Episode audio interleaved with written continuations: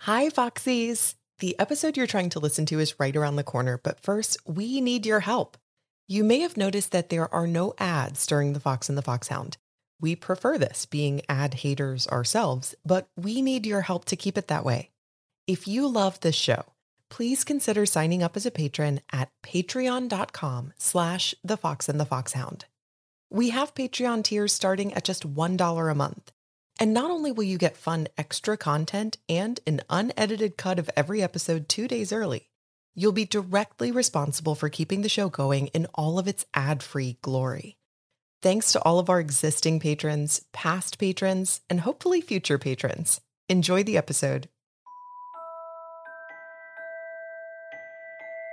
Hi, I'm Kevin. And I'm Amanda, and we are the Wilsons. We've been married for over a year and started the show when we were still engaged. Kev is reading through the series for the first time. And Amanda is a longtime Potterhead. Each week, we read a chapter or two and discuss our exploration of the series. Every episode features a marriage lesson from each of us based on what we've read. And Kev makes a prediction about what is to come. This podcast is about Harry Potter, love, marriage, friendship, and the power of kindness. If you are listening for the first time, welcome. In the second half of the show, we'll let you know how you can keep in touch with us and your fellow listeners. We'll also let you know how you can support the show through Patreon and contribute content yourselves. Warning there's always a risk of adult language and poorly crafted jokes in each episode. Welcome to, the, Fox and the Fox Sound. Voldemort's life is filled with depravity. Ooh, very good. Voldemort, this is your life. Wasn't that a show? That's That's the show where that theme song comes from? No, I just made that song up. Oh, okay. But yeah, this is your life. This is your life. Tom Riddle Jr., this is your life. That's that's my anxiety every day. Kevin Ray Wilson, this is your life. it's a Sunday afternoon. Pretty relaxing day. Maybe you should think about every decision you've ever made in your entire life and, But only the bad and ones. scrutinize them until your heart races. You're not going to be allowed to think of any of the times when you made the right decision or the healthy decision. You're only going to think about the bad ones. Modified my own memory like Slughorn. Let's Stop it. get going. Stop it. This is this is a loaded one. This is a one chapter episode. It's Yeah. called A Sluggish Memory. well, the chapter is yes. I don't know what the episode will be called yet. But I've- the, I've yes, called that the chapter is called A Sluggish Memory. a sluggish memory. and as we've discussed on the podcast, a slug, according to my mom, is when you're just like laying around and not getting much done. it's me every Sunday. she'll say, I feel like I've been kind of a slug today. Yeah, but she'll also say, I felt like kind of had a kind of a slug day. Yeah, because like you and your mom are the the type of people who like get shit done. Like, yeah. oh, it's the weekend. I'm going to like pave my driveway. Meanwhile, I'm like, oh, it's the weekend. Sweet. I don't have to do anything. Oh, it's the weekend? the weekend. Oh, it's the weekend? Is he outside? Oh my God. You would just be like Oh My God. flush. Celebrity crush. Love the weekend. um, I have some top of the show announcements. Are you ready? Top of the show announcements. First of all, one thing we forgot to say last week because we're not good at calendars was to wish a happy Juneteenth to our listeners in the Black community.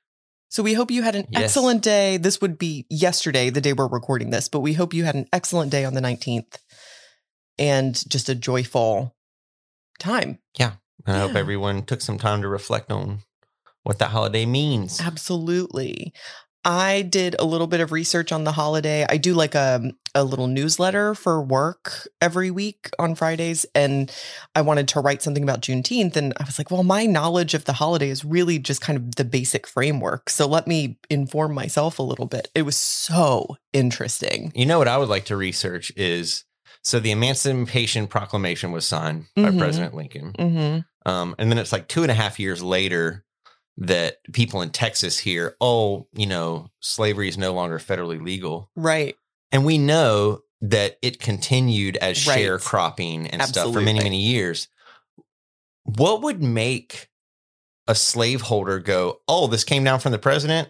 Eh, Fuck him. And I just mean- keep slaves. I mean, Like, What- gestures wildly at our country. Like, is any? Yeah. You think there were people like enforcing this?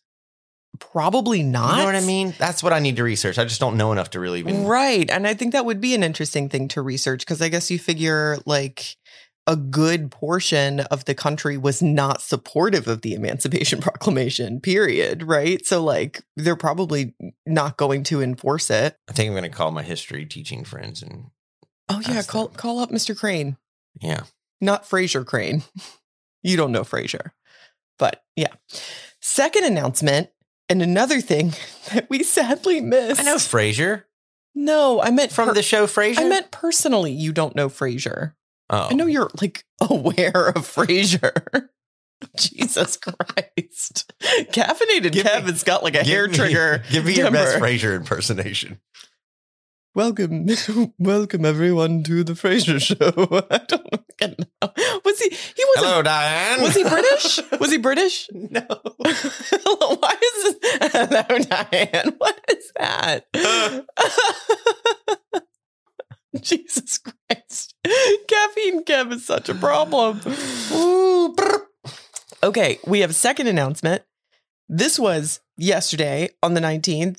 It was Chris White's birthday, our marauder Chris. Happy birthday, Chris. We're the worst for Thank missing you for that. all of your interaction with the show yeah. and for your participation in Discord yes. and your always positive, supportive attitude. Yeah, such a positive guy. And thank you for the work that you do. He's in healthcare and he works with kids. Chris White, Chris White, we think you're all right. more than all right. In a world of darkness, you are our light. Light. Are we writing a musical? About Chris. Did we just write a musical about Chris? Did we Yeah. just start writing a mu- musical about Chris? But then he gets falsely imprisoned, and there's the warden. You're And the warden has her own song. locked up, isn't it? You're locked up, so this is your situation in it. In it. My You God. can't get out, and now you're sad because in it.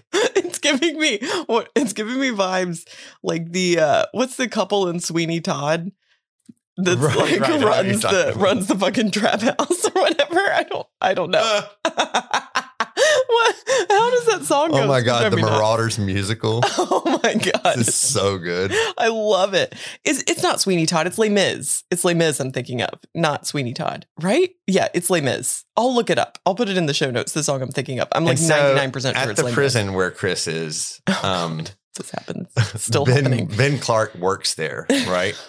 but he hates working there because he knows it's kind of like Azkaban and it's kind of a bummer to work there. Yeah. And so he just goes out back, you know, where everyone takes their smoke breaks and just kind Yeah. of sits out back and reflects on like where his life's going. But he has a song that is like, I'm out back. You know, like the outback in Yeah. Australia. But he's Oh! like, I'm out back thinking about my feelings, but I'm out back. Get my life on track. Why do I always have to be out back? okay, and the song is called I'm No Bin Chicken. Sometimes I want to scream and shout. I want to go on walkabout. Oh my God. Everything's broken. I'm not the fixer. I just want to go to the U.S. and watch the Sixers. Th- We really do need That's to it. write We're a writing musical. it. That's what we're doing the rest of the day. We're calling up Lin Manuel. We're going to collaborate with him. I think it's going to be the next Hamilton, the next In the Heights. It's going to be amazing. Marauders, the musical. I have now watched In the Heights three times. I almost watched it for a fourth time yesterday. I might still watch it for the fourth time today. I'm obsessed with it. I think we should open the show. You know how Little Shop of Horrors opens with the girls who Oh, sing they're like they sing wonderful. downtown and stuff. Yes. It would be like, um, we've got Moxie, where the Foxies, and they'll all be dancing across the front of the stage. You know, Jesus Christ.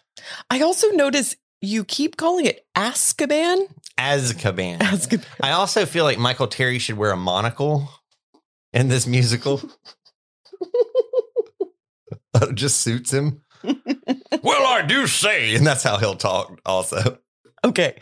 I was taking a drink of coffee when you said that, and I, I almost died. So I hope you were ready to be a widower and for it to be your fault. all right. We have a third announcement.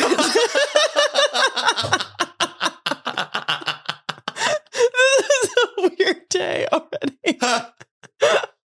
what if the, what if people are listening to the show for the first time right now? They're like, "Is this what this is? I Yes. thought this was about Harry yes, Potter." this is what this is, and we're sorry. we have a third announcement. Another one of our marauders. I just like to tell the audience that Amanda's holding up three fingers right now while she's saying this.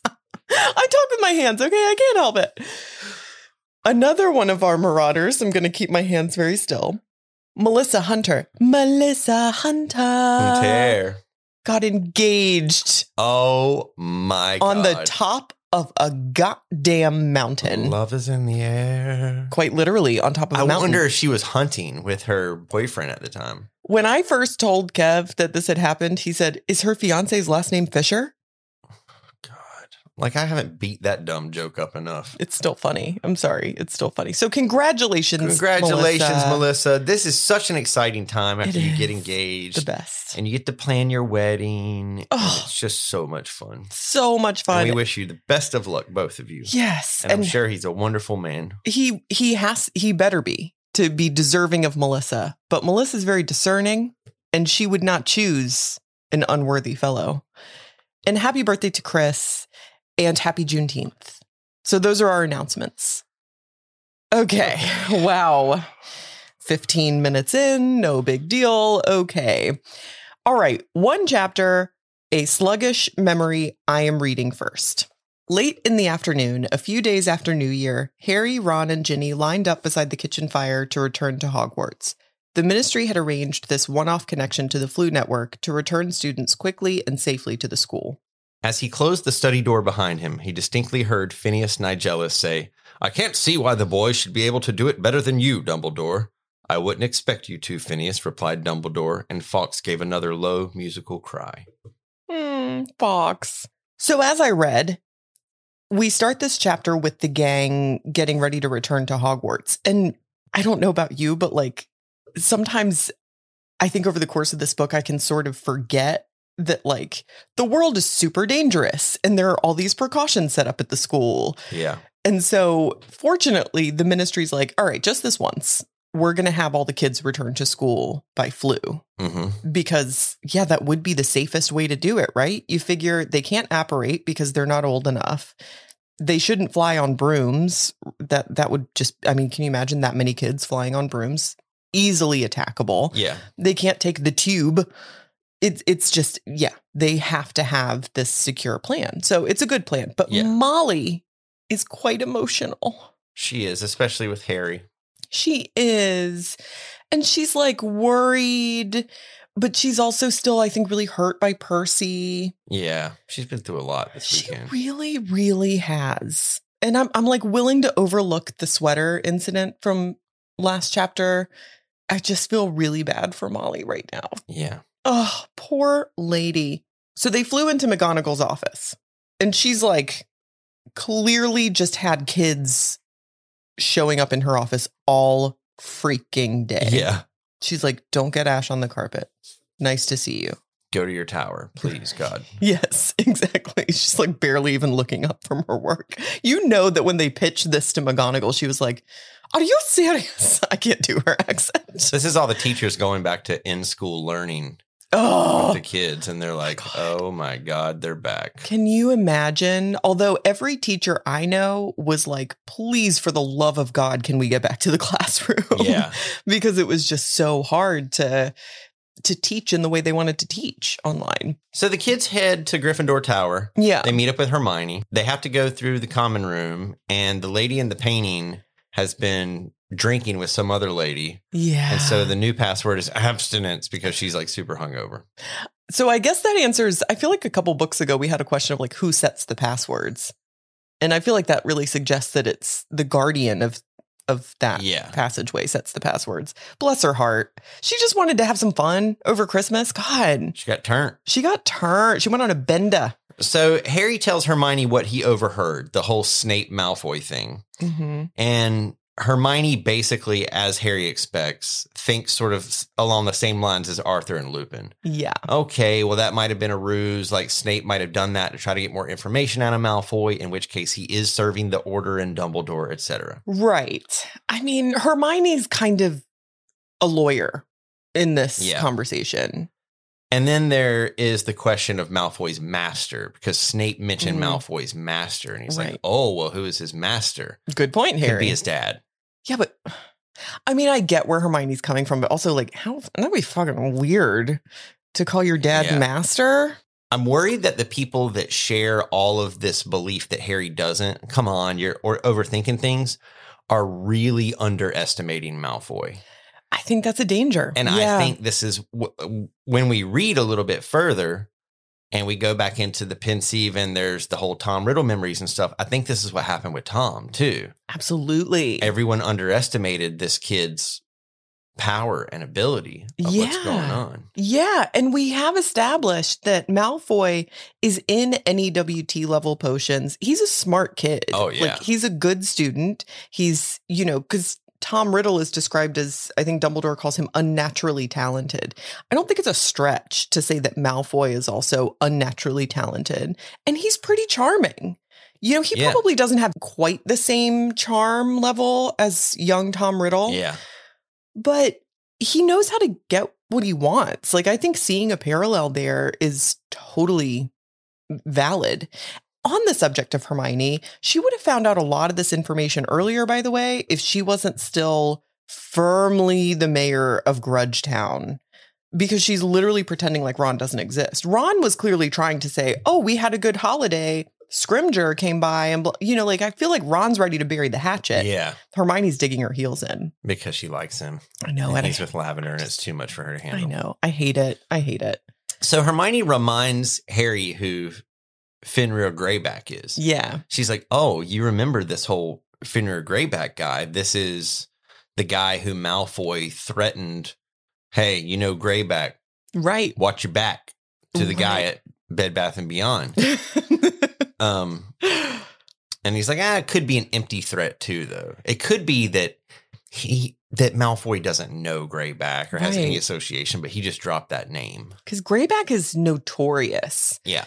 You know, he's he's kind of a He's like a mafia boss or something. yeah, he's he's the Al Capone. He just also happens to be a werewolf. But it's I don't know. This conversation is so interesting to me because Harry's like "H- come on. How can you still not be convinced? And Hermione's like, "Whoa, dude, I'm not saying I'm not convinced. Yeah. I'm just trying to say there are alternative explanations for this. Harry's like, this proves he's a Death Eater. Right, right. And I kind of want to say, hey, Harry, weren't you just raking Scrimger over the coals for incarcerating Stan Shunpike without Yeah. proof that he's a Death Eater? Isn't that kind of like Hermione's just trying to say, we don't have anything definite, man. Yeah, you got to look at all sides of things. Yes. I was listening to a podcast with a great journalist the other day, and he's the journalist that broke the Nexium story. Oh, Right. yes. He also was involved with the uh, Steele dossier, with that whole Russian thing with Trump and all Oh, this stuff. you okay. I didn't know he was Um, involved in that. know? But he was saying, like, you know, that he doesn't like Trump, thinks Trump is a horrible person. He didn't vote for him and all this stuff Yeah. but there was part of his journalistic career where everything was kind of going down. I can't remember what specifically what it was that it was sort of this assumption was made that Trump was involved with some certain nuanced thing and he had to be like, "Whoa, Right. whoa, if he didn't do that, the truth needs to come out that he didn't do that. It's not going to take away from the other stuff that he did, Right. but if we're seeking the actual truth, we need to seek the actual truth, yeah. not just lump a bunch of other stuff in. That's not true justice." exactly. True justice is the things that you actually did, not the things that you're capable of doing. Right. And it reminds me of a conversation we had. I think that you had heard this conversation on Armchair Expert about hate crimes, right? And Yeah. someone kind of going, this is a hate crime or this isn't a hate crime, and how important it is to know that there is hate crime is is a, a legal statute you know and s- it's it was an interesting conversation and Yeah. if you can remember before i write the show notes if you can remember what episode of armchair expert that was i'll try and link to it but Okay. at any rate, yeah. I mean, I think Hermione's being fair here. And it doesn't really matter if you like the guy or don't like the guy. Y- You know, there are other explanations for this. But I think even Hermione's starting to realize that the other explanations, like, Occam's razor, the simplest explanation tends to be correct. I feel like Yeah. even she's kind of going, ooh, I think, yeah. There's a bit of looks like a duck, quacks like a duck going on. Yes, exactly. So then apparition lessons are announced. Yes. and it's if you are turning 17 between now and August 30th, or if you're already 17, Mhm. then you now qualify to take apparating lessons. Yes, it's a 12 week course. Um, well, the only student who's ever actually apparated was Harry with Dumbledore. So Right. Harry's the one that's telling the kids, like, I mean, good luck because it kind of sucks. Yeah. Like, it's kind of like physically really horrible on you. And so all day long, all the kids like, tell us more, tell us more. Of course. It seems like the more unpleasantness he describes, the more fascinated and excited all the other kids are, which yeah, I mean, I would be stoked. Quite frankly, I would take the side effects. To be able to apparate, I'd be like, oh, it gives you a headache and makes you want to vom. Fine. Cool. Yeah, doesn't everything? Right. Doesn't life, man? but yeah, I mean, it's Harry's like, y'all, this is not fun. This you don't understand. This is not fun.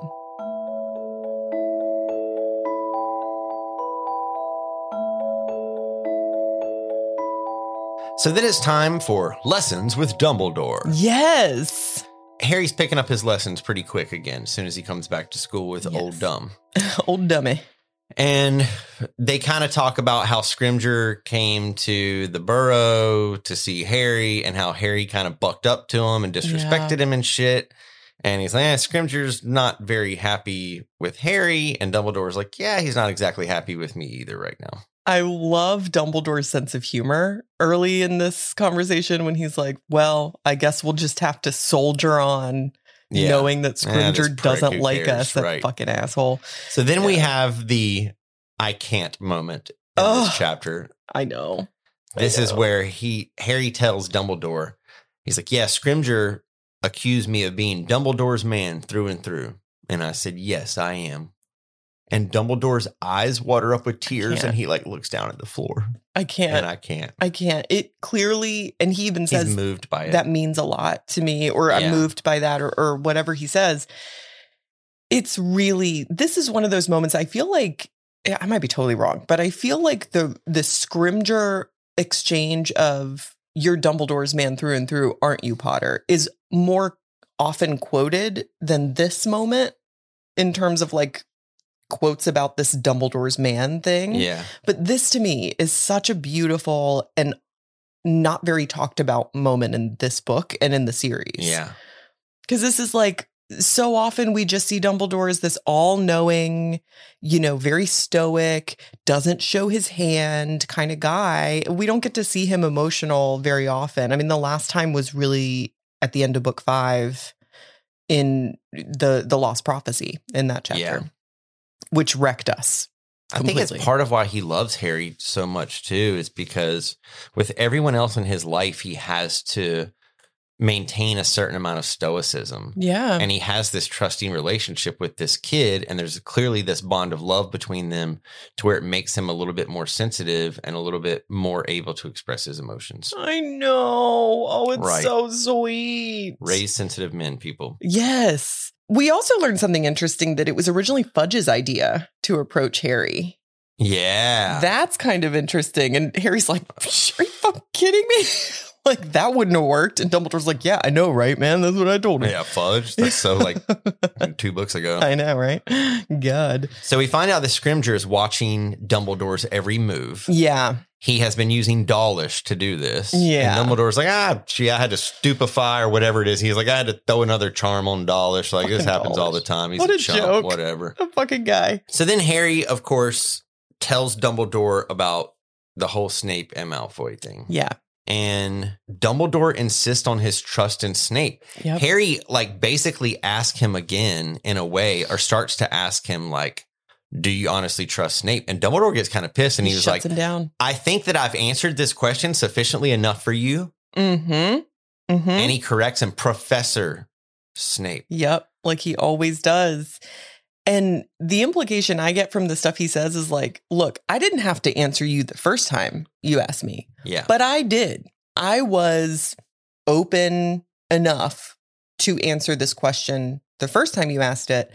I am not going to answer this question again. He shuts him down hard. Yeah. Harry's pissed. And the challenge is the same for the reader because I feel like, well, damn, dude, if Dumbledore trusts Snape, I feel like if I am to trust Dumbledore, then I have to trust Snape, and I don't Right. want to trust Snape. Which I is don't- exactly what honestly, I Lupin don't was wanna saying. Trust Dumbledore either.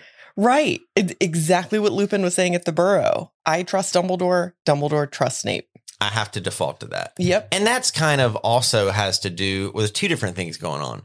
With Lupin, it has to do with leadership. Mm-hmm. I have to trust that the people above me are making the right decisions. Yeah. Otherwise, what the hell am I doing in this job? Yeah. And the other part of it is an adult to a kid. Yeah. A kid's like, I don't have all the information. Right. I don't fully understand everything that's going on in the adult world. So I have to trust that the adult knows That's best. a great point. Yeah. It's kind of how it is with the doctor. yes. You go to the doctor, you're like, I have to believe you Yeah. because I'm not going to go to Duke for 12 years and get a degree anytime soon. So like, I Yes. have to believe what you're telling me is true. So I have this spot on my scalp that's like a, it's not a mole. I keep thinking it's a mole, but it's not a mole, whatever. I show this to my dermatologist. I go once a year to get like a body scan with a family history of skin cancer. I have to be very careful. And every single year I go, I show her this and she tells me again, very patiently, what it is. And it's not a mole. It's not dangerous. It's annoying, but it's it's completely benign. And she said, it will probably change from time to time. Hormones can change it. It might even get bigger sometimes and then get smaller again. She said, I understand why that's alarming, but you have to trust me that it's not anything serious. And so a couple of weeks ago, it, it started changing a little bit. And I just went down a mental rabbit hole for like a second where I was like, okay, well, this is it. This is how I die. Yeah. You know, great. She must have been wrong this whole time. And then I had to say to myself almost exactly what you just said. I was like, I have to trust that the person who went to medical school Yeah. and has said very confidently to me, I know exactly what this is, and it's not that. Yeah. I have to trust that she knows what she's talking about, that she's not hiding anything from me because that's silly. Why would she? And that I need to defer to her judgment on that. Yeah. Not that they don't get it wrong sometimes. but Sure. As Yeah. a default. absolutely. Anywho, Dumbledore says, All right, I've got two memories to share with you Mhm. tonight. hmm You know, the second one being the most important.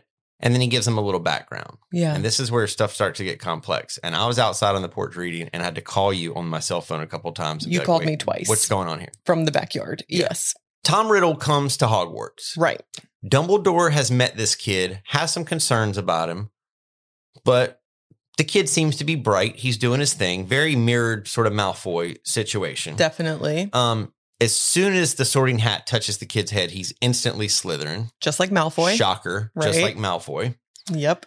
And he's a shy kid, Yeah. but Dumbledore is like kind of keeping his eye on him because he knows like he has this like propensity for cruelty and this Mhm. type of thing. Yes. Now, Tom's friends, Tom has these buddies. Mhm. Like, clearly, one of them is Bellatrix Lestrange, which is his. One of them is Rodolphus Lestrange. Oh, Rodolphus R- Lestrange, Yes. right? Mm-hmm. They all seem to admire him. He's clearly the leader of this group. Mm-hmm. And Dumbledore calls them the forerunners of the Death Eaters. Yeah. And that some of this group were actually the first Death Eaters that there were, which makes sense because this is Right. the kid that becomes Voldemort. Baby Death Eaters. Yeah. Yep.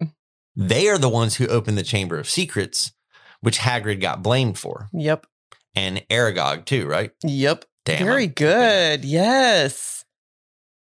Tom is like completely obsessed with his father Yeah. and his lineage.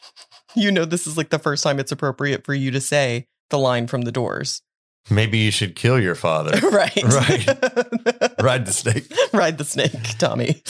He's so obsessed with finding out like who his father is. yeah. Once he finds out that his father was not magical, then he becomes just super obsessed with his mom's bloodline. Right. And I don't know, it's kind of unclear whether or not Tom, Tommy, young Tom, Tom Riddle Jr., found out that his father was a muggle before the contents of memory one. I, I get the impression he did not know that. He probably suspected it. All Yeah. he knows is he did not go to Hogwarts. But it's interesting to me because Tom Riddle Jr., as far as Dumbledore knows, only checked for his father's names on prefect lists and trophies. Like, it's like he only wanted to know his father was there and exceptional, Right. above average. Yeah. He didn't, I'm sure there's a way to check like s- entire student rosters somehow, right? Especially if you're looking for a parent. On the the subject of Dumbledore keeping an eye on him, I you know, I do want to say because I, I give Dumbledore big props for this. Harry's like, didn't you tell the other staff what you had seen Yeah. at the orphanage? And he's like, I felt like Tom deserved a fresh start. Yeah. And so I was going to allow him that chance. But I didn't trust him, as we would say in the South, I didn't trust him as far as I could throw him Right. basically. And he kept an eye on him, which meant Tom was very guarded around Dumbledore. So we know that Tom also can read people really well Yeah. He knows what he's doing. and adjust his behavior accordingly. Social So Michael chameleon. Myers. He re- it's he's a psychopath. He's a true psychopath. so Dumbledore kind of gives him this background and is like, well, let's jump into this first memory. Yeah. So they jump into the first memory, and this is Tom going to research the mother's, his maternal side of his family. Yeah. So he goes to visit Morphin, Yes. who we know is his uncle, Mhm. right? Correct. So he goes to Morphin's house. Of course, Morphin is like, you know, half drunk in this like dirty house, and It it's all sounds like disgusting. disgusting. And this Ugh. guy has like some serious problems going on. yeah. And so I need to open my book because there's a lot of information here. Yes, there's definitely a lot. Tom also like sought the the Gaunt house because he did know that his middle name Marvolo. He was told by Mrs. Cole at the orphanage that that was the name his mother had given him as a middle name when he was born, and that she had said Merope had said that was her father's name. Right. So he had a little bit of information. So Tom busts into the house. Mm-hmm. He doesn't like knock politely. Oh no. He busts into the house. Morphin's in there and he like pulls a knife on him. What the fuck you doing in my house, man? Kick your ass, man. Come up in my doggone house. Kick your ass, man. Jesus Christ. Tom says to him in parcel tongue, Stop. And Morphin, Mighty Morphin, power grabber, is like, You speak it. and Tom says, Yes, I speak the snake language. Your parcel tongue is really and he asked him, exceptional. Where's Marvolo? Dead, said Morphin. Died years ago, didn't he? Riddle frowned. Who are you then? I'm Morphin, ain't I? Annette. Marvolo's son. Course I am in. Then Morphin pushed the hair out of his dirty face, the better to see Riddle, and Harry saw that he wore Marvolo's black stone ring on his right hand. Mm-hmm. I thought you was that muggle, whispered Morphin. You look mighty like that muggle. What muggle? said Riddle sharply. That muggle what my sister took a fancy to, that muggle what lives in a big house over the way, said Morphin, and he spat unexpectedly upon the floor between them. You look right like him, Riddle, but he's older now, ain't he? He's older than you now, I think, on it. Morphin looked slightly dazed and swayed a little, still clutching the edge of the table for support. He come back, see? He added stupidly. Voldemort was gazing at Morphin as though appraising his possibilities. Now he moved a little closer and said, Riddle came back Ah, he left her and serve her right, Marion Filth. Robbed us mine before she ran off. Where's the locket? Oh, where's Slytherin's locket? Dishonored us, she did, that little slut. And who are you coming over here and asking questions about all that? It's over, ain't it? It's over, he It's says. "Ain't over, it?" in there. Annette. So that's the exchange that I think is important to read. yes. So uncomfortable. He's like, you know, where is Marvolo? Where is my lineage? right. And Morphin has his own questions. Where's the locket? Which, of course, Tom doesn't know Yeah, because the locket was sold while he was still in utero right. to Borgen or Burke. One Burke, I guess. Yeah. Yeah. Because he totally we had that whole discussion about him cheating Merope. What were you thinking if you can cast your mind back to when you were reading this chapter? What were you thinking with that very odd kind of out of nowhere line of Morphin kind of grabbing the edge of the table? What did you think was happening at that point? I don't really know. I was a little confused by this whole visit. Oh, That's why I had to call you and be like, wait, who is who again? Yeah. Marvolo is Tom Riddle's granddad? his maternal grandfather. Yeah. Yeah. It does get, I think it always gets confusing when you have people with the same name Tom Riddle Sr. and Tom Riddle Jr. and the Yeah. Riddle House. And like, that's always confused me. It's like I was telling you last night. That's why I can't read Love in the Time of Cholera because I'm like, I don't understand who is who Yeah. because they all have That's the Uh, same why we name. struggle with Star Wars too. Right, because the names are really hard to remember. So, I mean, the, the Cliffs notes of it are Tom goes to the Gaunt house. At this point, Merope is dead. Marvolo is dead. We learned that in Bob Ogden's memory, or after Bob Ogden's memory, because Marvolo died shortly after coming back from Azkaban. He was taken to Azkaban right after the events of Bob Ogden's memory. So, Marvolo goes to Azkaban for whatever he six months or whatever that he got. He comes back to you know to learn that Merope has left the house and taken the locket and then he dies pretty shortly afterwards because he is entirely not self-sufficient and doesn't know how to fucking feed himself presumably without Merope's his dad. yeah, without his daughter cooking for him all the time. And so the important thing, the highlights of this conversation is that Morphin spills the tea about how things went down between Merope and Tom Riddle Sr. None of which we have any reason to think Tom Riddle Jr. knew about. Right. We knew about it. We knew about it, but Tom Riddle Jr. wouldn't have known about it. We only know about it because of the last Dumbledore lesson with Harry, where exactly. they went to Little Hangleton and watched all this stuff go down. Exactly. Now, we don't know exactly how much Tom Riddle Jr. knows at this point when he goes to the Gaunt house, but according to Dumbledore, he- he sussed out that Marvolo and the Gaunt line were descendants of Slytherin and that he was a descendant of Slytherin and all of that. And he sussed out that his father didn't go to Hogwarts, but he probably had no reason to think that his father was a muggle until Morphin says that. This solidifies his suspicion Yeah, that he is a half blood. exactly. That his dad was non magical. Now, what's the significance of the locket? I can't remember the whole locket. The thing. locket was Salazar Slytherin's locket. So this is the same locket that Marvolo grabbed Merope by the neck with that locket and was choking her because he showed it to Bob Ogden. Like, you see this? This is Salazar Slytherin's locket. Yeah, do you know who I am? Right. And then this is the same locket that Merope sold when she was pregnant to Burke. And he was like, well, she clearly didn't know how much it was worth and was happy to get 10 galleons for it.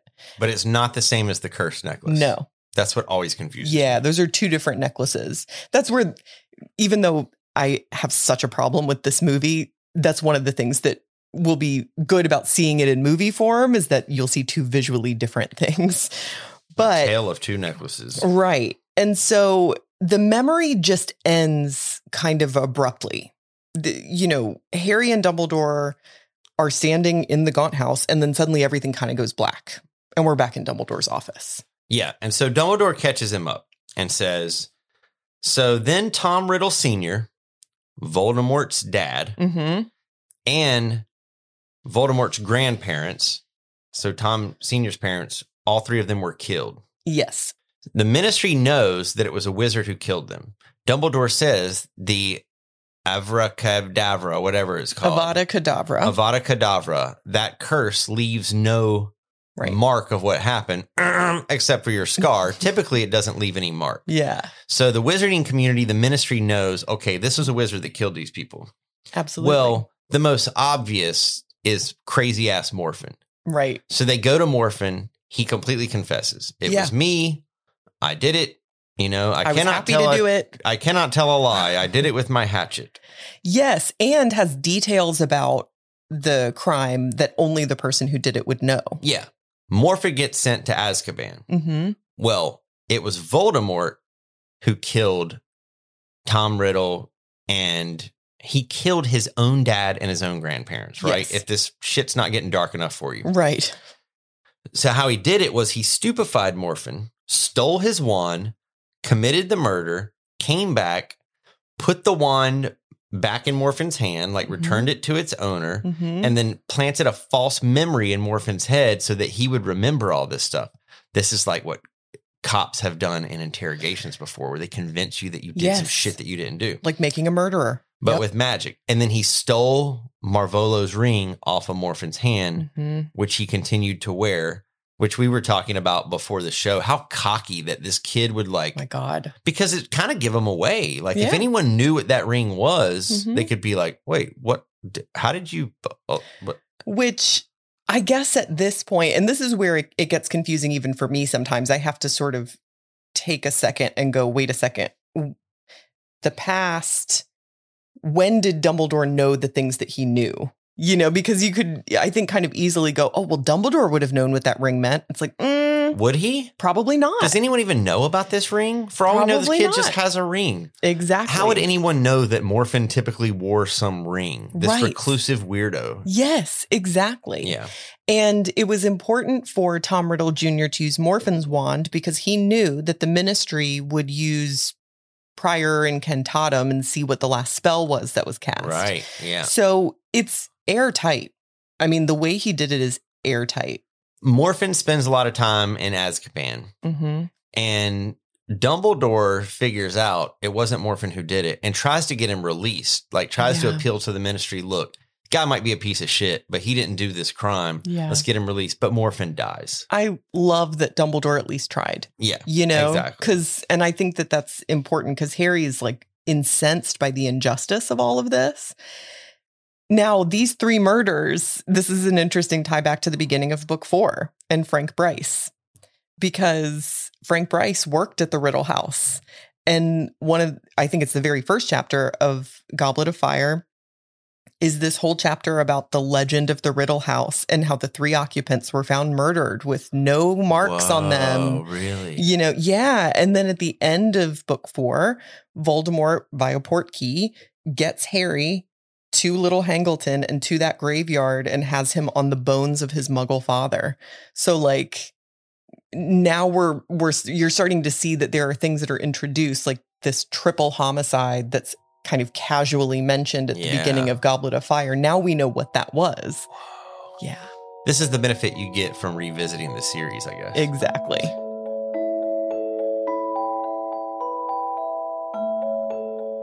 So Harry asks a great question. Mhm. Why couldn't the ministry tell that underage magic had been performed? Right. You know, when he performed underage magic, he got busted. Yeah. We got busted twice. Like one when Dobby used the hovering spell with the cake. He Right. got blamed for it. And the Mhm. second time was when him and Dudley were in that alley and the Dementors came after him and he Mhm. used he cast a Patronus spell, Exactly. which is still underage magic. right. So Dumbledore kind of explains to him, well, when Dobby used the hover magic, you were blamed. And this is what I had to call you and be like, Yeah. wait a second. Yeah. Because Harry says, if underage magic is performed in an adult wizard's house, the ministry can't tell who did it. And I called you and was like, wait, what the hell does that mean? Right. So the presumption on the part of the ministry is that adult wizards are keeping their kids in check. Yeah. So if they detect magic happened in this adult wizard's house, they assume it was the adult wizard, Right. which is not illegal. That's what they do to wash dishes and make lemonade and all the type of they use magic constantly all Yeah. the time. Yeah. They assume that it's not the kids. Right. Right? Well, and what I asked you was I said, who was the adult wizard on Privet Drive though? You know, was it Aunt Petunia? Like Right. and you were like, "Well, there isn't an adult wizard Right. at Privet Drive. That's how they knew it was Harry." And I Exactly. asked you, "Why doesn't the Ministry think it's Dobby?" And you were like, "I don't think the Ministry looks at house elves as like Right. anything." And it's a different kind of magic. They don't use wands. So Yeah. if, you know, if this tracking system is reliant upon magic coming out of a wand, which it could be, you know, then how self magic wouldn't register. But at the very least, it's different magic. Yeah, and we know, like you just mentioned about prior incantatum. hmm Clearly, there's like um, a search history with wands. which is so I, it's one of my favorite concepts in in the magical world but presumably the only efficient way that the ministry would go about this is that they probably would have it set up to detect only magical activity in households that only contain an underage wizard which when you think about it that way there aren't that many households that are going to only have an underage wizard there. No household will have that. Privet Drive does, you know, and maybe Yeah. Hermione's house. Hermione's house. Yeah. Yeah, that's a good point. Hermione would. So muggle born kids who, before they reach adulthood, you know, i- if you figure like, if it's a total waste of time for the ministry to detect underage magic in a wizarding house like the Burrow, if they can't differentiate who cast it, why would they even have that set to blip their radar? exactly. So chances are it's just those houses. Now, sometimes people will point out what they perceive as a potential plot hole. I will say it's never explained, but I feel like I have an explanation for this. Where do you remember when the group came to get Harry from Privet Drive at the beginning of Order of the Phoenix? Yeah. And Tonks goes up to Harry's room and helps him pack. And she uses a couple of spells upstairs. And so a lot of times people are like, why didn't that alert the ministry? And I'm like, because she works for the goddamn ministry. You think they didn't like set that system to be off for the night or something in case they needed to defend themselves or something, in case they ran into some kind of trouble? But also, like, she's an adult. So it would also be okay for an adult wizard to use magic in another wizard's house. Right. But this house is on the ministry's radar as only containing an underage wizard. And all they can tell is that magic happened in that house. maybe they're not scanning for all they can tell is magic happened. They can't tell it's underage. Right. All they can tell so is that why magic wouldn't happened. they see Tonk's magic? It sets off a radar. assume and then, it's Harry? And then assume it's Harry. Yeah, that's a plot hole that people introduce. I'm like, but because you have three ministry employees in the Order of the Phoenix who can undoubtedly, like, Kingsley Shacklebolt is single handedly derailing the serious black investigation. Like, I'm pretty sure they Yeah. can set it up to where it's not going to detect for the night. I see the point of it being a plot hole. I just don't know if I care. Right. Uh, To me, I'm like, it's easily explainable. Even if it's not explained in the Yeah. text, it's not. I've got bigger fish to fry as far as understanding. Oh things. yeah, people love to like look and find. Oh, this is a plot hole. This is a plot hole. Okay. So then we go into the second memory. They come back and they jump into the second memory, and this is a really little short one. Yeah. And it is a young Horace Slughorn, Mhm. and he's having one of his little slug parties. Basically, he's got this Yeah. group of boys, and it is the future Death Eaters of America, the right. FDEA, yes. and uh, this is like future Farmers of America, but it's Death Eaters. right.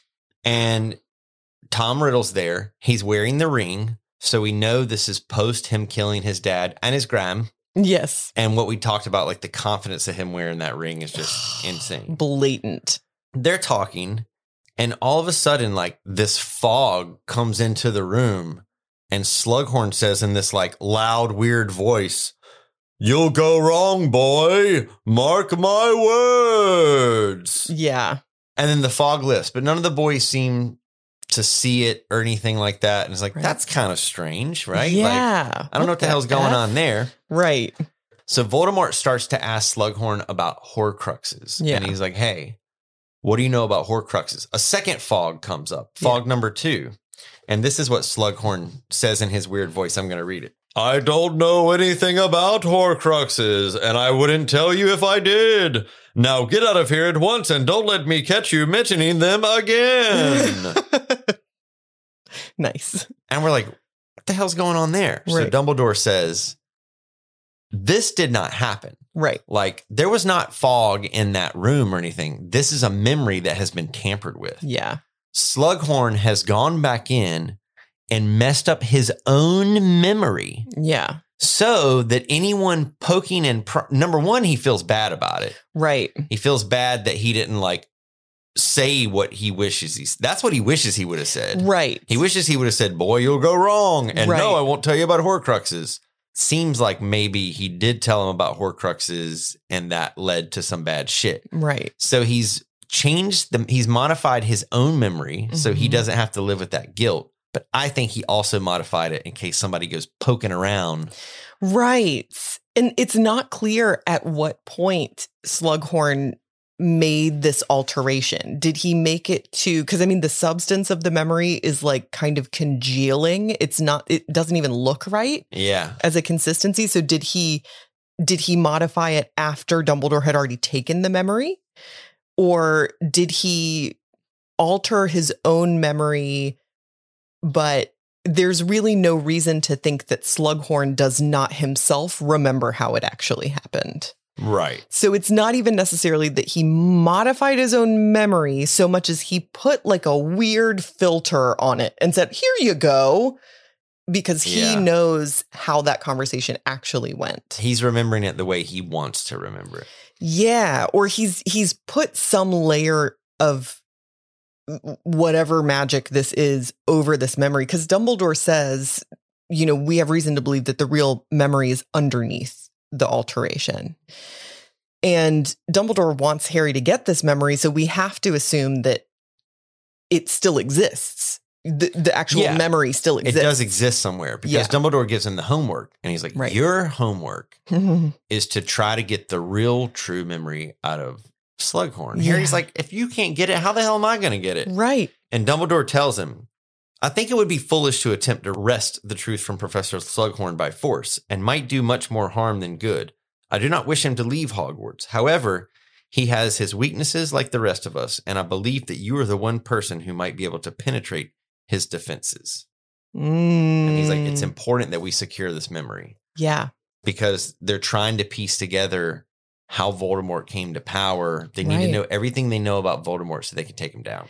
Yeah. And Dumbledore says very honestly to Harry, or at least we assume that this is the truth. He says, I'm assuming that this real memory is important because it's big enough that Slughorn went through the trouble of changing it. I don't know how important it is. We won't know that until you have done your homework. Is this the first time we've heard the word Horcruxes in the book? Yes. Now, I've heard it Yeah. before I was into Harry Potter Right. because I know and this is one of those how much does Kev already know? Yeah. I know there's like six or seven Horcruxes Right. and they represent like I don't know, a piece of Voldemort's soul or like if you assemble them he dies or if you assemble them he gets power or it's or maybe it's like other people's souls, but that's what I Mhm. know. I Right. know that they're like Horcruxes. The reason I know this is because we threw a Harry Potter party and Yeah. everyone had to find the Horcruxes. And Yeah. one was a snake Yeah. and one was a necklace and I don't remember what the other ones were. Right. But I Right. always want to be honest about how much I already know Absolutely. about the series. I think as a vocabulary term, Horcrux is probably one of the most talked about just in You would hear In it if you've culture. been associated. exactly, which isn't that interesting that more than halfway through the sixth of seven books, we're introduced to one of the most important concepts of the series. Cool. That's our chapter. Harry does say, haven't, which bless his heart, haven't you tried like legilimency or Veritas serum? And Dumbledore's like, he is expecting both of those things. like, I guarantee you he has an antidote to Veridiserum in his pocket all the time. He's a potions master. He knows how to brew it. And he's a very good Occlumens. Like, you know, he he's good at that shit. Like, I can't I can't use any of my normal ways because he sees them Yeah. coming because he knows that I want this memory and he knows he doesn't want to give it to me. And it also serves as part of the classic hero trope, which is why does this burden have to be put on me? Because Right. you're the only one that can do it. Right. You know, this is the whole Luke Skywalker thing. It's Yeah. got to be you, man. It's got to be you, the reluctant hero. Yeah. If a hero just is like, I'll be your hero, Ugh. and then just steps right into it. It's not as exciting as heroes that are like, "Fuck, dude, why do I have to do this? I Like, know. why does this got to be my lot in life?" I think one of the things I like about Harry as a reluctant hero is like the reasons why he's reluctant are at many points incredibly relatable. Like I feel like Harry doesn't want to do this cuz he's like how the fuck am I going to get this memory out of Slughorn? This sounds super tedious and daunting and I don't even know where to start. I don't want to do that. You know, it's like Yeah, I don't want to clean my closet. like I don't know where to start. God, I don't either. You know, it's like this, it's not all of this noble. It's just, I'm just me. I'm just Harry. He has those moments, but sometimes he doesn't want to do it because he just doesn't fucking feel like it, you know, which is so Right. relatable. yeah, and that's what I like about him as a hero.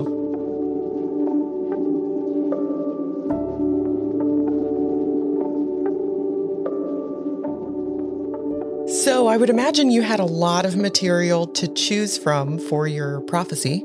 yeah. So hit me with it. So my prophecy is not crazy outlandish. I think it's kind of a logical assumption Okay. that Dumbledore is purposely feeding Harry. We all have our weaknesses, Harry. We all know what Mm. Slughorn's weakness is. I think Harry will be successful at retrieving the memory, and he will use Slughorn's obsession with being associated with famous and influential people. Mm. Ooh. So I think what's going to happen is Harry is really going to start playing more into Slughorn's like interest in Harry sure. and being like, you know what, I am like part of the Slug Club. I think he's really going to own it so that he can Yeah. gain this trust and He's gonna have to kind of put on an act. it he's sounds really like. he's going to put on an act and exploit Slughorn's ego, Yeah. Ooh. and he is going to be successful in retrieving the memory, and that information is going to be used to take down that freaking Dark Lord. The Dark Lord, man. Fantastic. What's your I tampered with this memory Hedwig's digital get down hoot? Oh my god.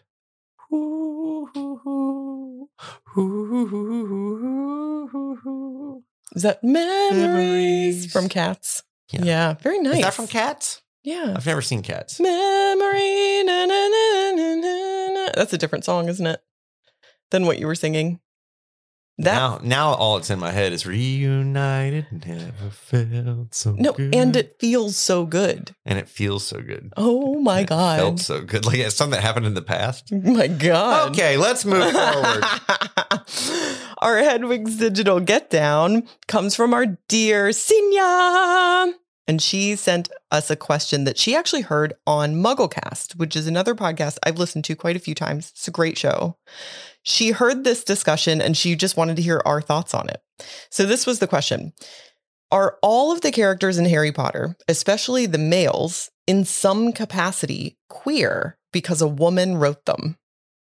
Okay, so explain to me why the logic behind that question. Why explain to me why a character written by a woman is queer. Right. So I think that where and I I haven't listened to this episode of Mugglecast, so I don't know if this was a question that was sent to them or if this or if is they asked it if or they what. asked it. Yeah. So I you know if it's the hosts, but whoever was the asker of this question, I think what they were saying is since you know if you look at a, a male character in Harry Potter is created the thoughts, the motivations, all of that is actually created by a woman and therefore would not be a cisgender situation, does that then make that character queer? Because if you think about what cisgender is, which is that I was born with the same gender that I identify with, yeah.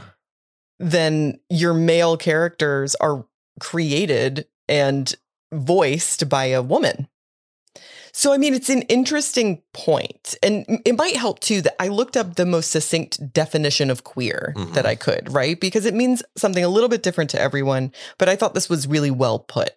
So, queer is a word that describes sexual and gender identities other than straight and cisgender. Lesbian, gay, bisexual, and transgender people may all identify with the word queer, pansexual, asexual, anything other than straight and cisgender. Right. And it's also used to describe cultural things like queer dance. Right. Oh, sure. Yeah. So Yeah. it's an umbrella term. And most of the the conversations or the conversations I've had with people or the interviews that I have read with queer people, the same sort of thing comes up very frequently, which is it's a little too complicated to explain that I identify as a woman, but I'm only romantically attracted to men. I'm sexually attracted to all genders. And eh, so I just say queer. It- It's an easier way. So there's a couple things. One, I don't feel like I have sufficient language to talk about queer issues Yeah. in a way that honors the queer community. Right. Number one. Me neither. Number two, these are fictional characters. hmm I'm not sure how productive the discussion. It's interesting, Yeah. but I'm not sure how productive it really is. Three, are we taking away something from the power of self-identification? That's my thing. That's where I'm at with. That's my biggest thing. like I was speaking with a had a great conversation with a friend of mine the other night, and this is a friend who if she had to put something on paper, she would probably say, I'm a lesbian. Right. She is a woman who exclusively dates women and is attracted to women. Right.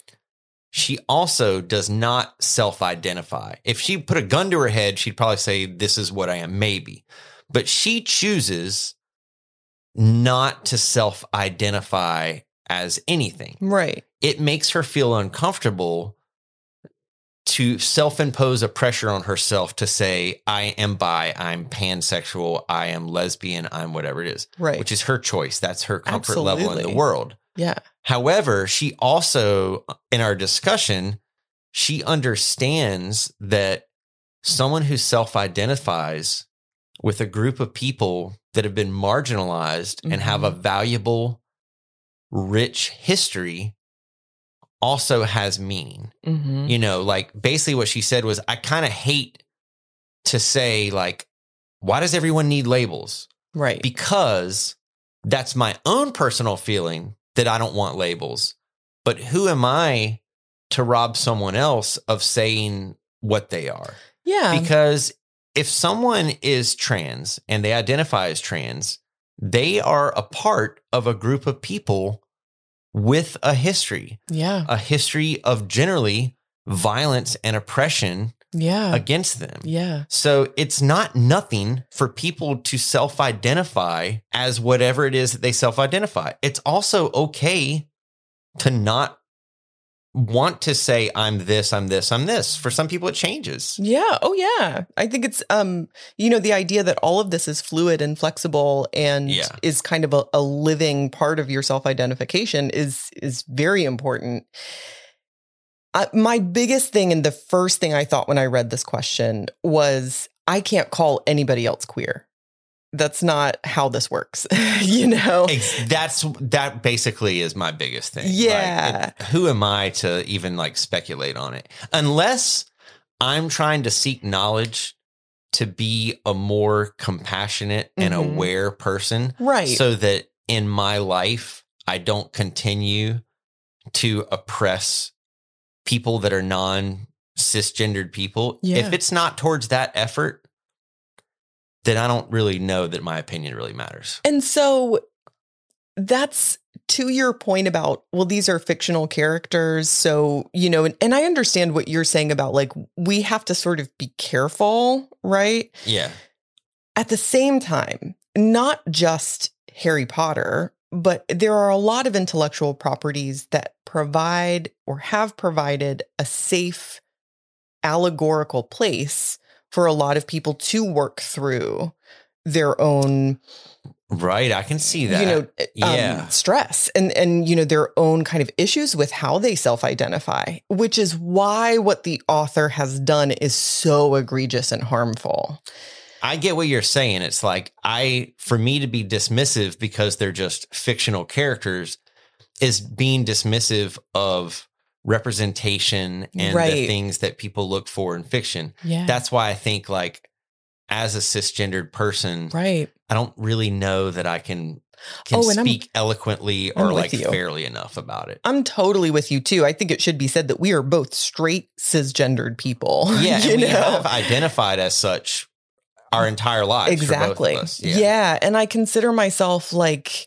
wow i, I really you know got off easy with that because i've not had to wrestle with a lot of this oppression that other people have had to wrestle with but yeah i mean it's a lot of people will say oh you know cancel culture cancel culture jk rowling was just expressing an opinion just because you don't like it it's like no that's not what she's doing she created what countless trans or just we can just say queer people to encapsulate all of this considered a safe place.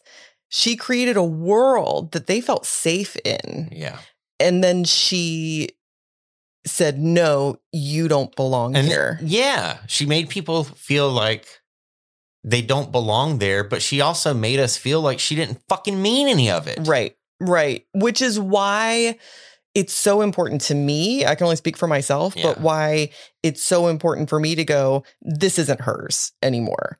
She made, she created the initial world Yeah. but this this world has been in the hands of the fandom for a long time and is now fully in the hands of the fandom, in my opinion. And that's art. that's what, that's art, what art is. does. Exactly. You have that right. Mhm. If I listen to a song and I say what this song means to me is this, and the author goes, "That's not my intention with the song," it doesn't Right. fucking matter to me. right. And it doesn't take away that that's what that song means for me. You put art into the world. exactly. I can take that art and I can make it whatever I want. And I can make it as beautiful as I want. Yeah. And if you show signs of yourself, this is the whole the creator versus their creation type of thing. Mhm.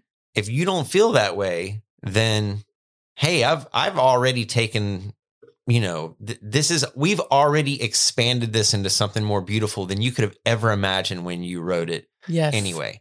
My hope for her is the same hope I have for Draco Malfoy, Mm, which is my hope is that she's going to come around and right. see. Like I know she's doubled down, doubled down, doubled down a million times Mhm. and wrote about, you know, being called a turf and really sort of made fun of the fact that people have called her a turf.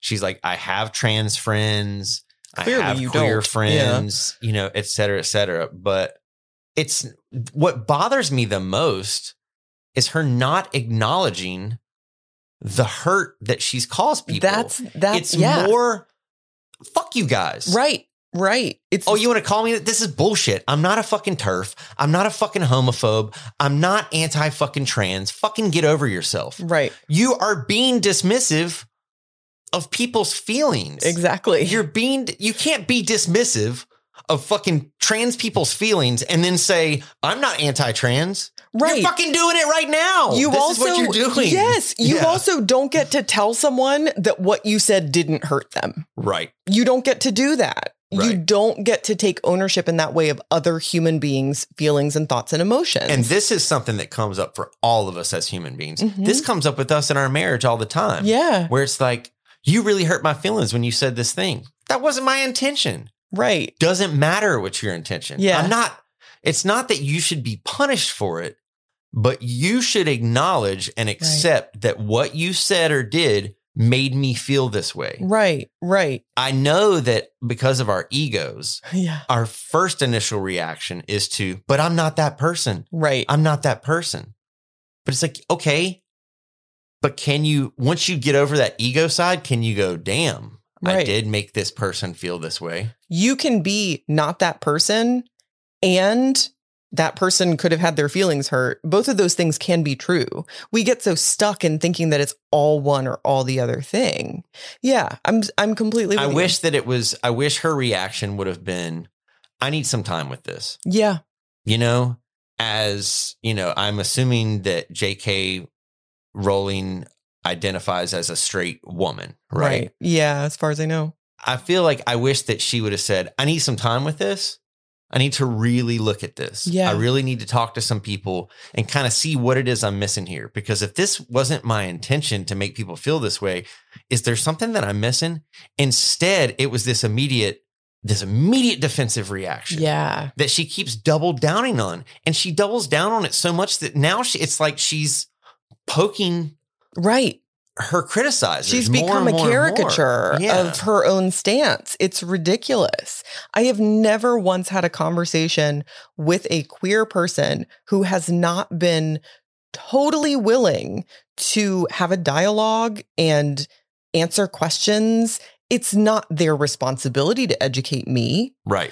But when that comes up, inevitably as it does, what I have always found, and I don't think this is unique to me, is a community that wants to have a dialogue. They want to to increase understanding in the world. Yeah. This is not a community that wants to go fuck you, but you reach a certain point, J.K. Rowling, when not just the the people directly that you were referring to are going to say this, but you know anyone who cares for them too is going to say fuck you. our entire history, we haven't been heard from Right. because no one listens to us because we have a boot on our fucking neck. Right. So if you are going to listen to us, then do something about it. This is what we saw a lot of last year with the George Floyd protests and the Black Lives Matter movement.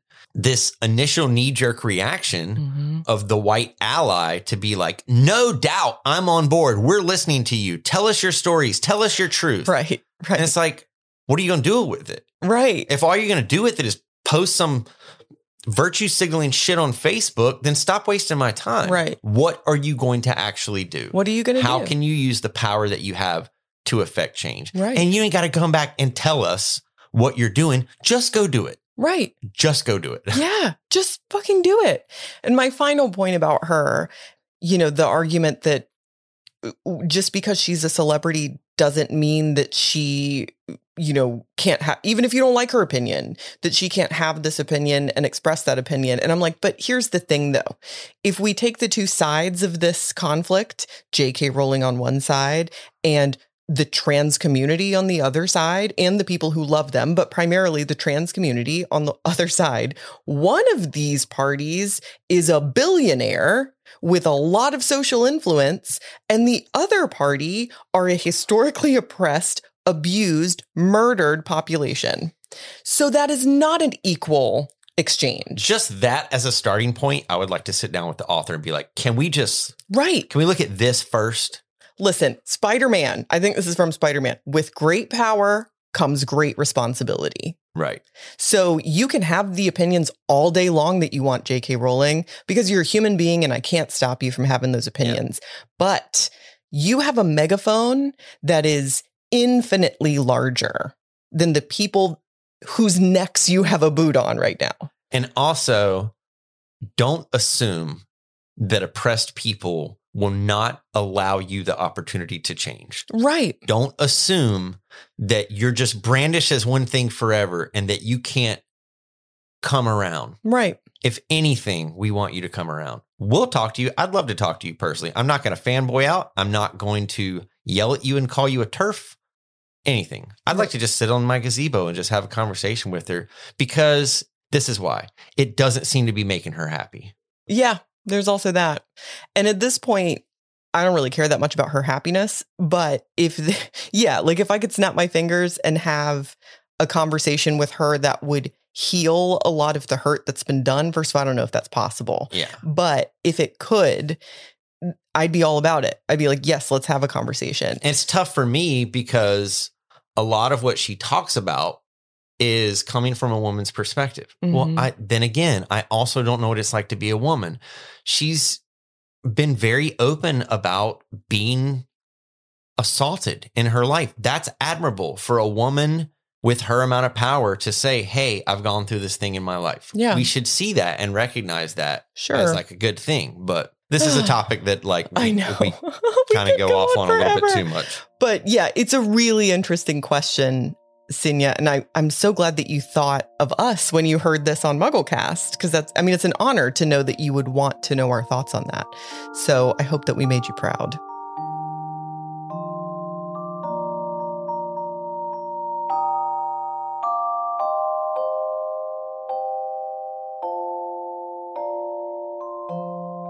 I'm up first with marriage lessons. I hope it's a good one. It is a good one. So, my marriage lesson, and we had speculated that we might have pulled from the same line, yeah. and I'm really thinking that we probably did. Um, the the line that inspired my marriage lesson. This is in Dumbledore's office. This is before they enter the pensive for memory one. Ah, Harry, how often this happens, even between the best of friends. Each of us believes that what he has to say is much more important than anything the other might have to contribute. Wow, that's good. I almost pulled mine from that. Oh, that's not the but one I you did. Okay. didn't. oh, So no. please expand. Now I'm super excited to hear yours. So I think that in this line, the the sort of obvious takeaway is always remember, you know, that what you have to say is not the most important thing. But I actually take something a little bit broader and a little bit more simple from it, which is always be striving to be a better listener. And I love this concept of like what truly makes a good listener. I found a super interesting article from the Harvard Business Review. I'll put it in the show notes, but it's called uh, What Great Listeners Actually Do. And it highlights what most people think great listening is and what it actually is. And then I'm also going to link in the show notes to a TED talk I know I've told you about called 10 Ways to Have a Better Conversation uh, with Celeste Headley is the speaker and she talks about the concept of great listening and I- so often I only have my own internal experience, but so often I find myself in a loop of hearing what someone is saying only to formulate how I'm going to respond to it. Whether that's my friend's telling a funny story and it reminds me of a funny story, and I can't wait till I can tell my funny story, or whether it's in a more contentious time when I'm feeling defensive and I'm hearing something I don't want to hear. And so then I'm formulating my defense. I'm not listening when I'm doing those things. Yeah. I'm not listening to what the other person is saying. And I think that being a great listener, I don't think anybody is born a great listener. I think it takes a lot of work. And I think it also takes a lot of self compassion when you recognize your old habits, because you're going to go through that a lot on this journey to be a better listener, where you can be mindful, let that go, and come right back to what you're doing, come right back to your mission. To me, one of the hallmarks of a great listener is they ask you questions ab- and that's actually what's in this Harvard Business Review too is that a great listener will hear what you're saying and they will ask you to elaborate on certain points. My sister-in-law is great at this. Oh yeah. Great. You know, it's like and you've said before you feel like you're being interviewed, but like in a good way, not interrogated, but like interviewed because you feel when you're talking to her you feel so interesting because she's sh- showing so much interest in what you're talking about. It's such a nice feeling. And the the way that you know that she's not just moving the conversation along by asking you questions is that when you see her again or see her later, Mm-hmm. she comes back to that information. It's like, so last time we talked, Yeah. you told me you were really into this. What about this? And Yeah, it makes you feel like someone's thinking about you. absolutely. Cool. So, I it- like it. thank you. So, the show notes, as always, will be on our website. They're under. I think you click Mm-hmm. blog. It'll be it'll be intuitive and obvious which one you click, but I post the show notes the same day that the episode goes live. So I'll have that TED Talk in there, I'll have the article that I'm talking about in there. It's really interesting and I highly encourage everyone to read it. What is your marriage lesson? So my marriage lesson comes from possibly one of my favorite Dumbledore quotes so far. Okay. A new favorite Dumbledore quote list. Oh my item. lord. Yes. And it is we must try not to sink beneath our anguish, Harry, but battle on. Such a great Which line. is awesome. So how that relates to a marriage lesson is I'll give you kind of a real life example. Thursday, Wednesday night, I got a good night's sleep. Mm-hmm. Thursday, I woke up, ankle was feeling pretty decent. I ate a good breakfast. I drank water. I did a lot of self care. Mm-hmm. and I felt like I was firing on all cylinders. Like Yeah. I went to work. My you ever get to work and you start typing and you can immediately tell how good your brain's working Yes. by how well you're typing. You're like, oh, okay. Yes. I'm really clear and focused today. I felt like I was killing it on Thursday. yeah. Then I came home, got some stuff done. At the end of that day, I was like, dude, you nailed it today. Friday was a fucking shit show. it was like one of the worst Fridays I've ever had in my life. God. It was crisis after crisis after crisis at work. I did not feel sharp. I did not feel smart. I did not feel positive. I physically felt like crap for various, you know, health issues that I've going on. And I felt super bummed out by the fact that like god damn dude, like yesterday I was nailing it Yeah. and today I suck.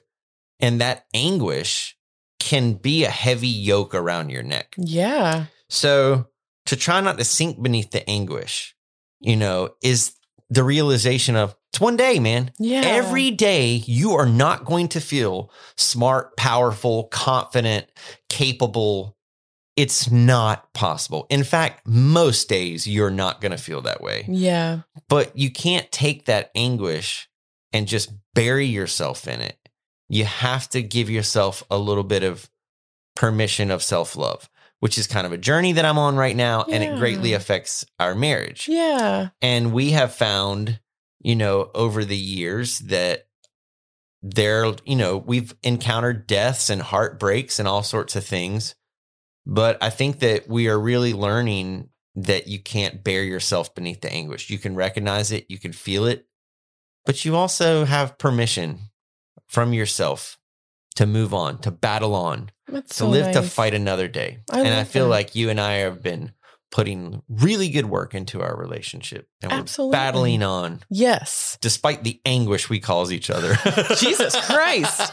Wow. Didn't know you felt that way. That's that's great. That's just a dig for no reason. Happy Sunday to me.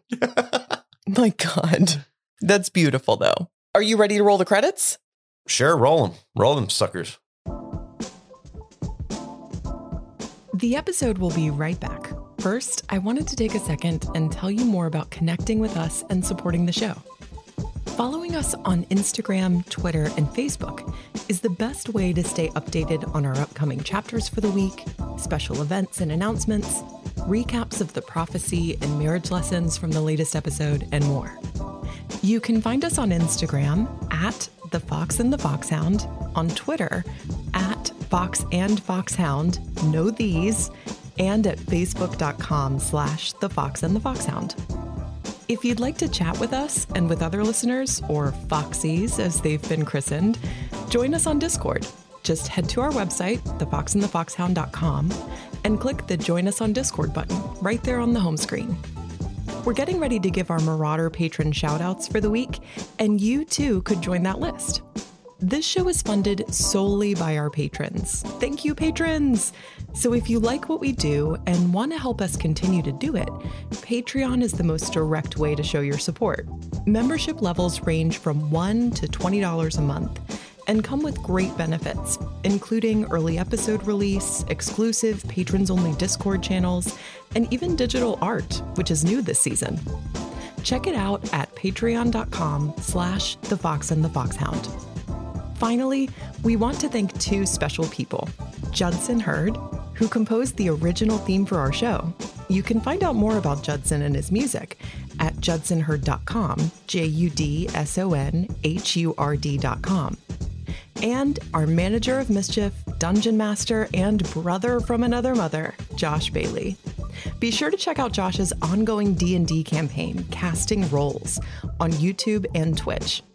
Okay, let's get back to the episode. Well, those were great, They rolled. great credits. They rolled. It's time for winners and losers. Who's your winner? Dumbledore, Okay, why? because of his dedication to Harry, mm-hmm. because of him sharing his knowledge with Harry and showing vulnerability in front of him. Oh, that's so nice. Yeah. Oh, those are all Who's really your good wiener? reasons. My wiener is also Dumbledore. I chose Dumbledore because he at least tried to get Morphin exonerated. Yeah. even though Morphin's a piece of shit, he didn't commit the crime that he was incarcerated for. I like so it. I think that's very noble. Who was your loser? Tom Riddle, Sure. because it's not very polite to kill your dad and your grandparents. That's that's correct. It's it's not very polite. I feel really weird that I didn't choose Tom Riddle. Oh, My loser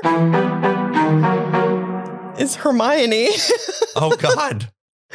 because to me she's she's continuing the grudge in a very childish way. Yeah. by just pretending Ron isn't there. but now I'm I'm feeling some type of way about the fact that I am choosing one of the only female characters in the chapter over the um the The devil himself. the, guy who who committed a Ooh. triple homicide in this chapter. okay.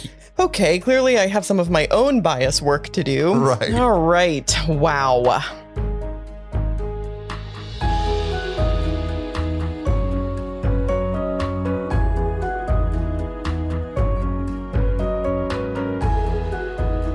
It's time for Patronus moments. Do you want me to go first, or I do. Okay. Why, why am I not surprised? My Patronus moment's very simple, and it may seem really silly, but I don't really care because There's it's no my such thing as a Patronus silly Patronus moment. so I got everyone on Discord will probably know this if they happen to read it, and you certainly know this.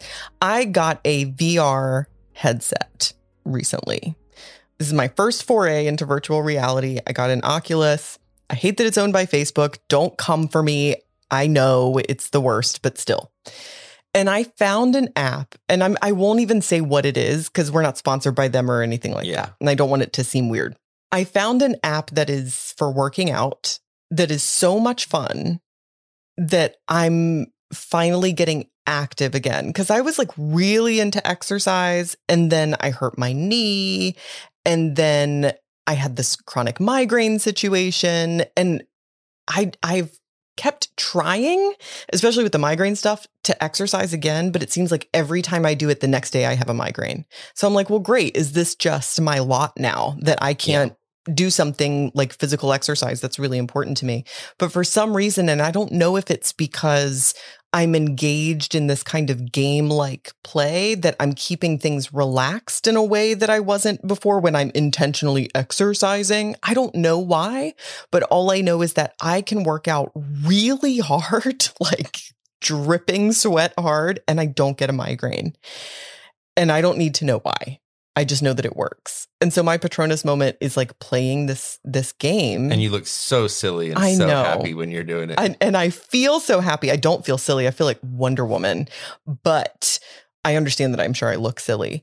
It is so much fun. Yeah. So that's my Patronus moment. I love it. What's yours? So mine is last night I went to this event. Mm-hmm. It was awesome. Oh my God. Shout out to Onset Cinema, Mm-hmm. who's an organization that's run by a guy named Kenny. And what they do is they show movies on a projection screen in the location where the actual movie was filmed. it's a brilliant idea. So, one of my favorite movies of all time, Maximum Overdrive, God which help was us. filmed here in Wilmington, yeah. yeah. where the Dixie Boy truck stop in the movie, which was, by the way, I learned last night, was built just for the movie. It was not, those gas pumps weren't real. Interesting. I didn't And know that. now they built an actual like building. It wasn't just like flats and stuff, you know, Yeah. and everything was filmed inside of it. wow. But, and then it was destroyed. So, but it was right where that truck stop was. Yeah. And they were going to have a projection screen. But because it was so windy from this tropical storm coming from the Gulf, yeah. they decided to just project it on the side of a building that's there. Yeah. And it's the only building that is still left from the original movie from 1986. So cool. So it ended up being kind of cool. yeah. So while we're watching the movie projected on the building, we're seeing the building projected on itself. that's awesome. and because of that, we can see about where we are on the set. We're like, oh, we're like, me and my brother determined where we were sitting was between like the corner of the diner and the gas pumps. Like Okay. somewhere around there. yeah. So that was really cool. But I got to meet two of the actors Nice. from the film and Yeah. get their autographs and get a picture with them, which is cool. And I got to hang out with my brother, which is always that's cool. always good. Um, yeah. But I was sitting there last night and there was a nice cool breeze blowing. yeah. And we were drinking a beer and watching one of my favorite movies with one of my favorite people, which is my brother, Yeah. and thinking about how we've always loved this movie. It's always been a thing that we bonded between us. And here we are, all these years later, still keeping up with the stuff that we love. that's so wonderful. And I think a big part of Patronus moments is to, you know, don't ever forget the things that make you happy right. and don't ever be ashamed of them and just embrace the things that you love. I love that because that is, I think that is incredibly, an incredibly important lesson just in life that we all need to, as someone who has done a lot of self shame about like, oh, this is silly or oh, I'm so obsessed with this. You know, like I'm, I'm so glad you said that. Let's shout out our marauders. Your challenge today. We know that one of the ways that Tom Riddle got old Slughorn's lips looser was he brought him his favorite treat, which is crystallized pineapple or crystallized ginger, pineapple, right? Why am I like doubting myself now? It's pineapple. It's pineapple. Okay. Oh, Thank You're you. thinking of crystallized ginger because that's what William loves. oh, I, I too love crystallized ginger. Yeah. I've never had crystallized pineapple, but it sounds delightful. Mm. Man, that crystallized Oh. Mm, ginger with a beer, so good. That delicious. sharp bite of the ginger with a little sweetness, then the bitterness of the beer. Oh, heavenly. so so good. So we know that bringing him this crystallized pineapple got Slughorn to say whatever it is that he said that he then covered up. So what would each of our patrons be bribed by successfully? what would you Okay. bring them that would get them talking? Let's start with our newest marauders, Kit and Demi. Tickets to a really good punk show. Absolutely. They would tell you anything. Larissa Oatman.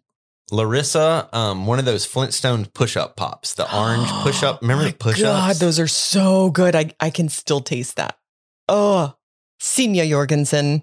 a, a nice cup of tea. A Yes. nice cup of herbal tea. How beautiful. Amy, Sophia Mayer. A book. Yes. Any book. yes. Preferably something really smart. Right. Austin Scroggins.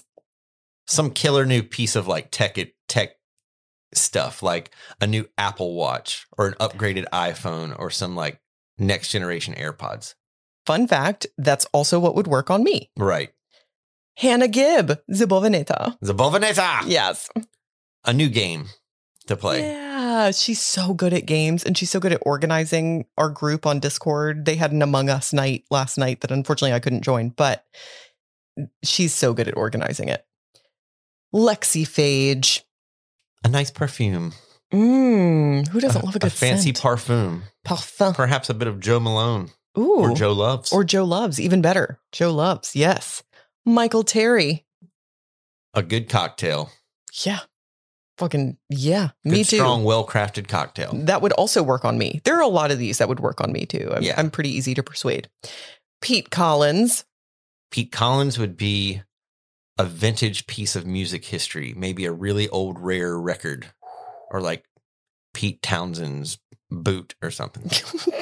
okay, that's random. Ben Clark, as he's sitting out back. right. Tickets to an NBA game and flights to the US. Yeah. Heather Bevels. A nap. Here you go. Here's a nap. Dean Heath. Panthers tickets, baby. Keep Naturally. pounding. Yes.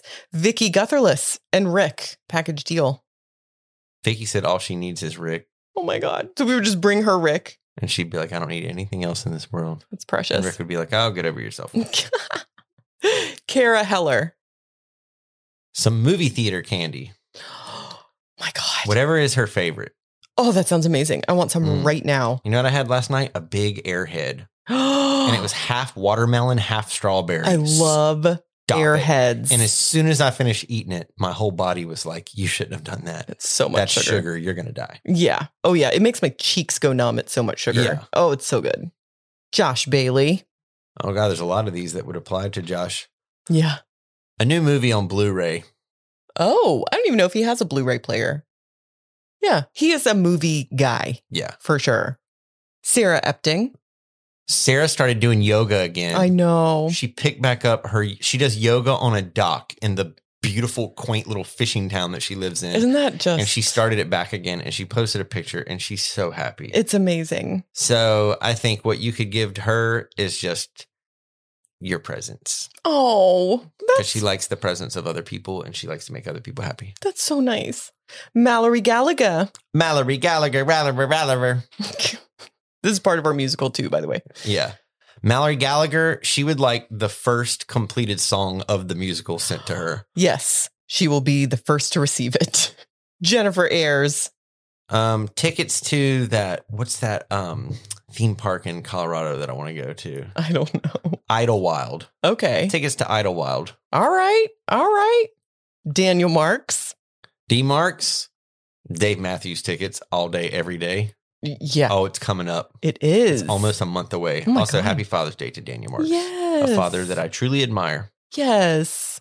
Brienne Brown. Brienne Brown. Uh, every, every now and then I get a li- Is that where you were going? with now and then I get a little bit lonely and I think about Cleveland. that? We're going to give her a uh, lifetime pass to the Rock and Roll Hall of Fame, She's which is so close to her house. Like, she so probably already close. has it. down the street. Faith Kenfield. Um, a, uh, like a spa day, a coupon for a spa day, Ooh. Oh God, you deserve it. Josh Kennedy. a tailored three piece suit. Oof. We've got a, a big budget. I know. Oh, these. yeah. Maeve Richards. We're going to get her a new piece of jewelry that's not cursed. Yes. Very important. If someone gives you a piece of jewelry, by the way, and says, I thought you'd really like this. I, I saw it at this place. I thought it was really pretty. By the way, it's definitely not cursed. Don't put that It's shit on. cursed. It's totally cursed. You're about to be Katie Beld all up in here. Amber Biggs. Just a hug from Henley. Right. Right. Henley. Go give your mom a hug. now, or we will stop making this show. Now, you heard me now. Birthday boy Chris White. Chris, a birthday cake. Yes, his favorite cake, whatever that may be. Kelly Moore. Unlimited fabric. Ooh, You know what it would be? what? A trip to what's that store they go to in America's Next Top Model and Project Runway? Oh my god. That cloth store that they go to that's Um, really huge. Thank you, Mood. Mood. Mood. Mhm. Yeah. A trip to mood. Ah, yes. I want to go to Mood. Natalia Ward, the, warden. What's funny, I was, I was talking to my brother last night and he said, Man, the candy exchange, it was so hard to mail the candy to the to England. Like the post office acted like they'd never mailed anything to the UK I know. before. and I said, Who did you have? And he was like, Um, uh, it's a female patron. I can't remember her name. And I said, Was it Natalia? And he was like, Might have been the warden. But he called her the warden. That was last night at that event. That's pretty That's funny. fantastic. Um, Natalia, cheeky Nando's. Cheeky Nando's. Big old bag of Nando's. Listen, she would tell you anything for a bag of Nando's. I know. She I love spilled the it. freaking beans. Yes, she would. Nick Tillman, Fine cigar. Cuban. only Cuban. Yeah. Only the best for Nikki Two Tills. Yeah. Melissa Hunter, newly engaged Melissa Hunter. Oh, my, I think it's on her finger already. Uh huh. If you let it in, and put a ring on it. And he did. Yes. on the other hand. No, nope, nope. There's a nope, golden band. nope. Okay. You are not going to follow Beyonce with that. okay. Lindsay Prestige. A tiara.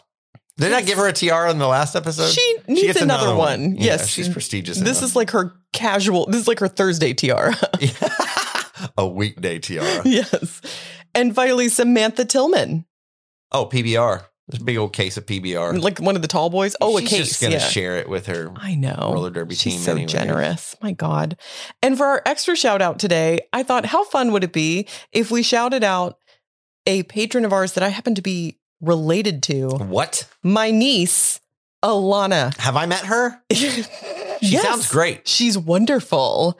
What would you bribe Alana with? Oh, what do you get for the girl who has everything? Oh my God. Alana would like a lot of the things I've mentioned. Yes. A good cocktail. Yes. Um, you know what it'd be?